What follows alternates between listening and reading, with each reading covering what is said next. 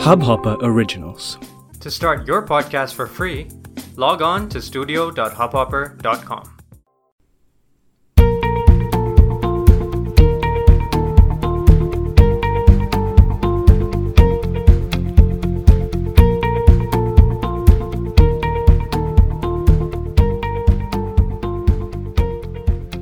दुकान के display box में रखे हुए उस मोबाइल कवर को देखते वक्त नज़र बार बार उसके साथ रखे कवर पर जाकर रुक रही थी। जैसे शादियों में वो वीडियो वाला होता है ना, जो दुल्हन की बजाय उसकी सहेली पर ज़्यादा फोकस घुमाता है, ठीक वैसे ही। रंग तो मेरा फेवरेट था, यानी ब्लैक कलर की बॉडी और उस पर रेड कलर का बॉर्डर फिर भी नज़र बार बार उस प्लास्टिक के केस में रखी लेदर फिनिशिंग वाले कवर पर ही थी। मुझे आज भी याद है वो कवर। लेदर जैसा टेक्सचर और उस पर चारों ओर डार्क ब्राउन थ्रेड का बॉर्डर। नीचे की तरफ़ एक छोटा सा कुछ लिखा भी था, ब्रॉन्ज मेटल के ऊपर। काफ़ी फंकी लग रहा था। उसमें क्या लिखा था, ये तो मैं आज तक नहीं जान पाई। क्योंकि जैसे ही दुकानदार से पूछा, भैया, ज़रा वो वाला दिखाना?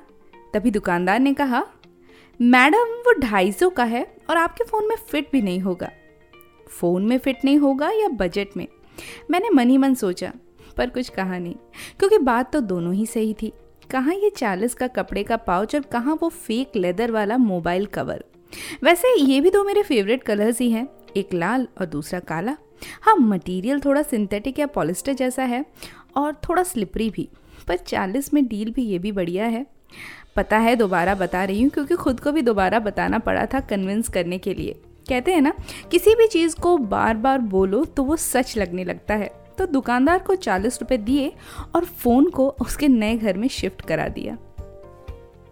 अब बारहवीं से एमए करने में जितना समय लगा, उससे कम समय में तो phones C D M A से जीएसएम और जीएसएम से स्मार्टफोन्स में बदल गए। ये बात है ईयर 2011 की। वो फ़ेज़ होती है ना, जब आपको नई नई नौकरी मिलती है। सस्ती वाली, क्योंकि टेक्निकली तो आप फ्रेशर ही हो और कंपनीज़ एंथू के नहीं, बल्कि एक्सपीरियंस के पैसे देती है। तो एंथू तो बहुत था और एक्सपीरियंस बढ़ाने की कोशिश जारी थी। वैसे पुराने सी डी एम ए के हैंडसेट को छोड़कर मैंने भी सैमसंग का स्टाइलिश स्लाइडिंग हैंडसेट खरीदा था। हाँ आज के हिसाब से शायद उसे स्टाइलिश ना कहें, पर उस वक्त फ़ोन स्लाइड करके कॉल्स रिसीव करने का अपना ही टशन था। आज भी अगर मुझे मौका मिले तो I would prefer a sliding phone over smartphone any day but अब सिचुएशन ही कुछ अलग है। इंटरनेट बिना जीवन अधूरा है। तो दुकान से वापस आते वक्त दिल ने जैसे ही फिर से एक बार कहा, ले लो महँगा वाला कवर फ़ोन भी आ ही जाएगा। पर दिमाग ने आगाह किया कि ना, बिल्कुल नहीं। फिर दिल और दिमाग ने आपस में मशवरा किया कि फ़ोन भी लिया जाएगा और कवर भी, पर नए ऑफ़िस को ज्वाइन करने के बाद। और तब तक ये बिक गया तो? तो? अभी जॉब भी कौन सा कंफर्म है? पहले ऑफ़र लेटर तो मिल जाए? हम्म तो बस। दिल और दिमाग ने मिलकर आपस में कॉम्प्रोमाइज़ करा दिया। मुझे वैसे, ये नया वाला कवर तो ओके था, लेकिन इसमें बस एक दिक्कत थी। फ़ोन इसमें टिकता ही नहीं था। बार बार फिसलता रहता था। मतलब अगर कभी गलती से मैंने फ़ोन कवर को नीचे से पकड़ लिया, यानी कि उल्टा पकड़ लिया तो ओपनिंग वाली जगह से स्लाइड होते होते सीधा नीचे गिर जाता था, और ऐसा दो बार हो भी चुका था। एक बार फ़ोन बिस्तर पर जा गिरा, और दूसरी बार उसे निकालते वक्त हाथ में कवर रह गया, और फ़ोन वापस सीधा पर्स में जा गिरा। और ख़रीदो सस्ता माल। अब प्रॉब्लम फ़ोन की थी या कवर की या फिर दोनों की? क्योंकि फ़ोन भी हमारा स्लिपरी मेटालिक बॉडी का था और कवर तो माशाल्लाह सस्ते नायलॉन के मटेरियल का बना हुआ था ही। तो एनीवेज फ़ोन और कवर का यूँ आपस में मिलना और बिछड़ना चलता रहा और इसी बीच मैंने अपना नया ऑफ़िस ज्वाइन कर लिया। अब घर से ऑफ़िस काफ़ी दूर हुआ करता था। और काफ़ी सफ़र करके जाना पड़ता था, जिसमें सफ़र तो था ही और सफरिंग भी। तो पहले घर से जाना था ऑटो लेकर बस स्टैंड और फिर बस से सीधा एक घंटे का सफ़र। उतर कर रेलवे स्टेशन और फिर ट्रेन से उतर कर पैदल ऑफ़िस तक पाँच सात मिनट का वॉक बस, इतना ही। तो सॉलिड दो घंटे आने और दो घंटे जाने में लग जाते थे। और ये ट्रैवलिंग जितना टायरिंग होता था ना, उतना ही इंटरेस्टिंग भी। अलग अलग लोगों से मिलना, बातें करना, उन्हें ऑब्ज़र्व करना, कई दोस्त भी बन गए थे जिनसे मैं आज भी टच में हूँ। कई इंटरेस्टिंग इंसिडेंट्स और स्केरी सिचुएशंस में पढ़ना और फिर सालों बाद उसका पॉडकास्ट बनाना। तो जो अलग अलग एक्सपीरियंसेस आपको पब्लिक ट्रांसपोर्ट में मिलते हैं ना, वो आपको कार या बाइक में नहीं मिल सकते। यू नो लोगों को ऑब्ज़र्व करना सीट के लिए लड़ते हुए देखना कभी कभी खुद भी लड़ना and specially in my case lady seat में बैठे आदमियों से लड़ना और उनको हटाना। और फिर कभी कभी भीड़ भाड़ वाली बस में छेड़छाड़ का शिकार होना। छोटी छोटी खुशियाँ ढूंढना, जैसे विंडो सीट के मिलने पर लॉटरी के मिलने का एहसास होना और फिर हेडफोन्स लगाकर फिल्मी गानों में खो जाना। पॉडकास्ट जो नहीं होते थे ना उस वक्त, बहती हवा का लुत्फ लेना और साथ में कभी कभी बगल वाली बस की पेट्रोल वाली गरम काले धुएँ का मुँह पर आकर लिपट जाना। लेट होकर भी जाती हुई बस को रोक कर उसमें चढ़ना और वक्त पर ऑफ़िस पहुंचकर एक अचीवमेंट का एहसास होना। खाली बस मिल जाए तो उसमें सीट सिलेक्ट करके बैठना। अपना वाला स्टॉप आने से पहले कंडक्टर के पास अपने बचे हुए दो रुपए की टेंशन लेना। बीच रास्ते बस का खराब हो जाना और फिर किसी अनजान मुसाफिर के साथ एक नए रास्ते को खोजना। कुछ ऐसे एक्सपीरियंसेस में से एक एक्सपीरियंस से बना है आज का किस्सा।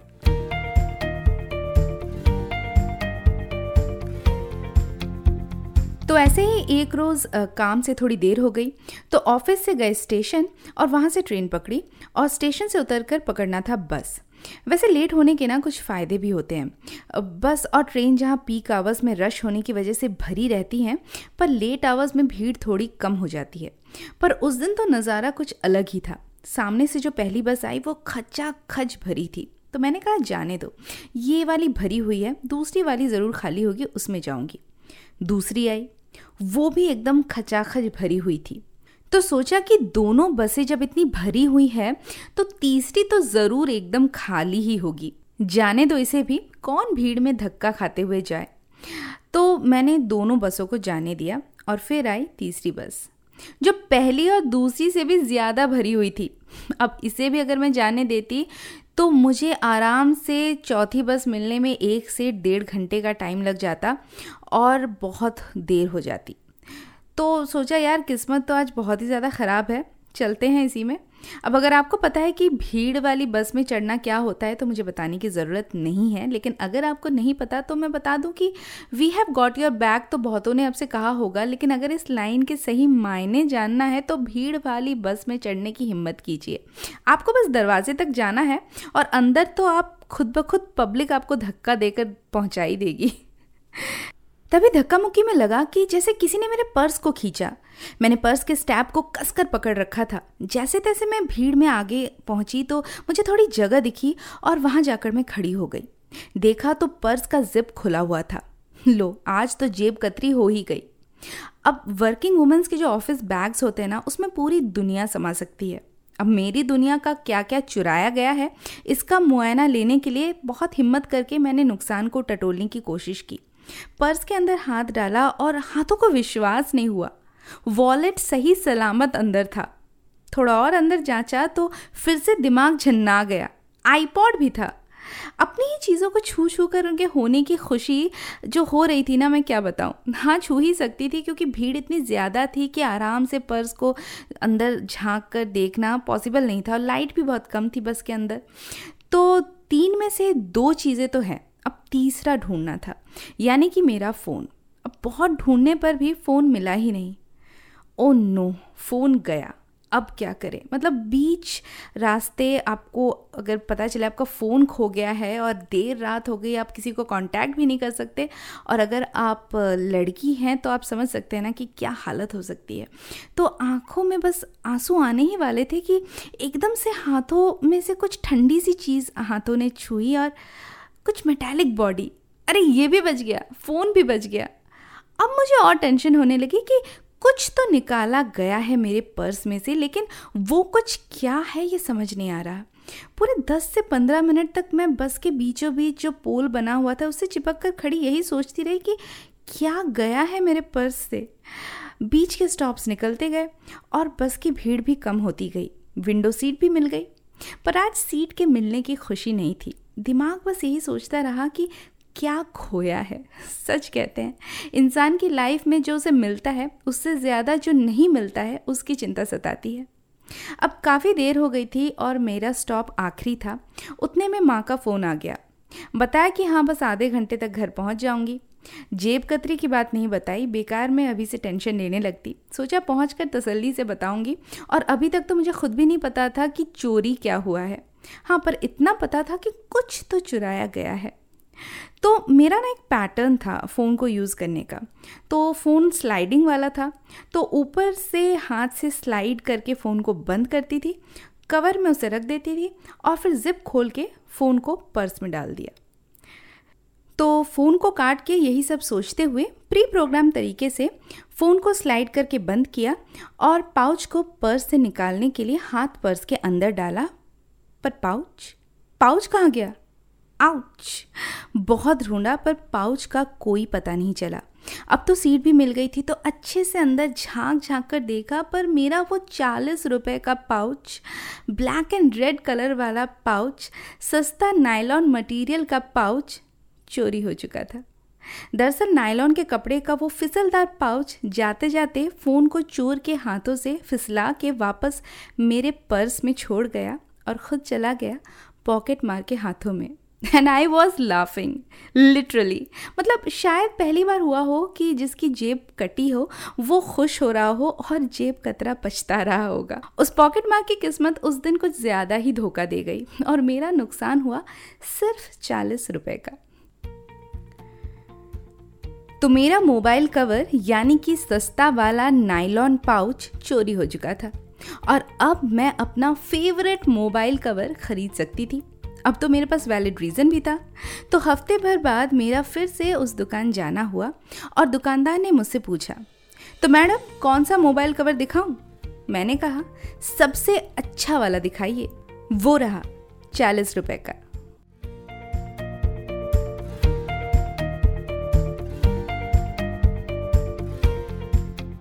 हेलो मैं हूँ तनुश्री। तो कैसे हैं आप सब? आई नो थोड़ी देर हो गई इस एपिसोड को लाने में, लेकिन क्या करें? पेंडेमिक ने जहाँ अच्छे अच्छे आलसियों को भी खाना बनाना सिखा दिया तो मैंने सोचा कि उनकी थोड़ी सी मदद और की जाए और अपना भी एक रेसिपी चैनल खोला जाए। रेसिपी पॉडकास्ट तो चल ही रहा था द फ्यूजन थ्योरी के नाम से तो सोचा उसी नाम से एक चैनल भी खोला जाए यूट्यूब पर, और जहाँ खाना बिना कैमरे और लाइट्स के बनाना एक सुकून भरा एहसास होता है, वही कैमरा एंगल्स एडजस्ट करते हुए खाना पकाने में पसीने छूट गए। और पॉडकास्ट पॉडकास्ट थोड़ा पीछे। पर अब देर आए और दुरुस्त आए। आप में से बहुत सारे लोग मुझसे बार बार पूछ रहे थे कि नया एपिसोड कब आएगा, नया एपिसोड कब आएगा? तो आ गया नया एपिसोड और अब मेरा काम यहाँ पे ख़त्म होता है और आपका शुरू। यानी कि एपिसोड आपको कैसा लगा? इससे जुड़ी आपके जो भी फीडबैक है, जो राय है, जो व्यूज़ है, वो आपको पता है आपको कहाँ पर शेयर करनी है? फेसबुक पे या इंस्टाग्राम पर? At the rate bug bug Tanushree पर। तो मुझे आपके मैसेजेस का इंतज़ार रहेगा और मैं आप सबके मैसेजेस पढ़ती हूँ और रिप्लाई भी करती हूँ। तो मिलते हैं एक और मज़ेदार किस्से और कहानियों के साथ। लेकिन तब तक इंस्टाग्राम और फेसबुक पर मिलकर साथ में करेंगे bug. Catch you there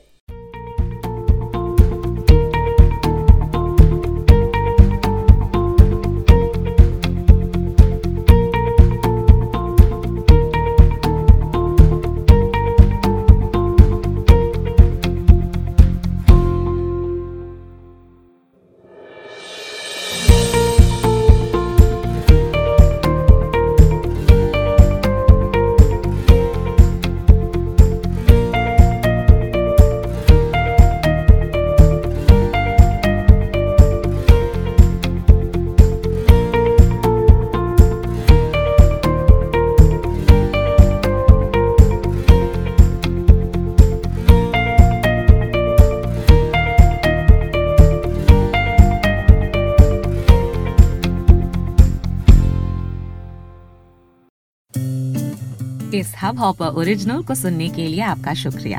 अगर आप भी अपना पॉडकास्ट लॉन्च करना चाहते हैं तो हब हॉपर स्टूडियो वेबसाइट पे रजिस्टर करें और एक मिनट के अंदर अंदर अपना खुद का पॉडकास्ट लॉन्च करें।